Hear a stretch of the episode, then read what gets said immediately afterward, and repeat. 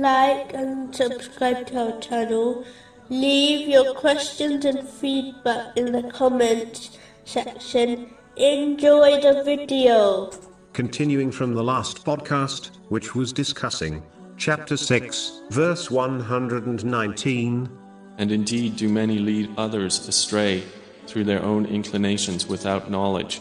Specifically, it was discussing a narration found in Jami At Tirmizi, number 2674, which advises that the guide to actions will receive the same reward or punishment as the one who acts on their guidance. It is important for Muslims to be careful when advising and guiding others. A Muslim should only advise others in matters of good, so that they gain reward from it, and avoid advising others to disobey Allah, the Exalted.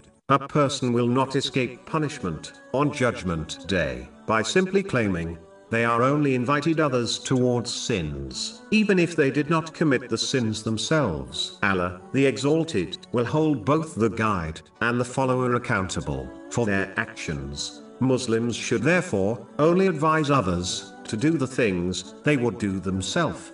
If they would dislike the action to be recorded in their book of deeds, they should not advise others to perform the action.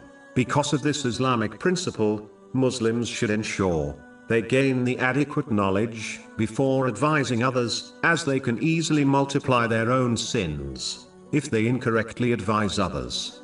In addition, this principle is an extremely easy way for Muslims to gain reward for actions they cannot perform due to a lack of means, such as wealth. For example, a person who is not financially able to donate charity can encourage others to do so and this will result in them gaining reward as if they donated charity. This teaching leaves Muslims with no excuse for not performing all types of righteous deeds, irrespective of the means they possess.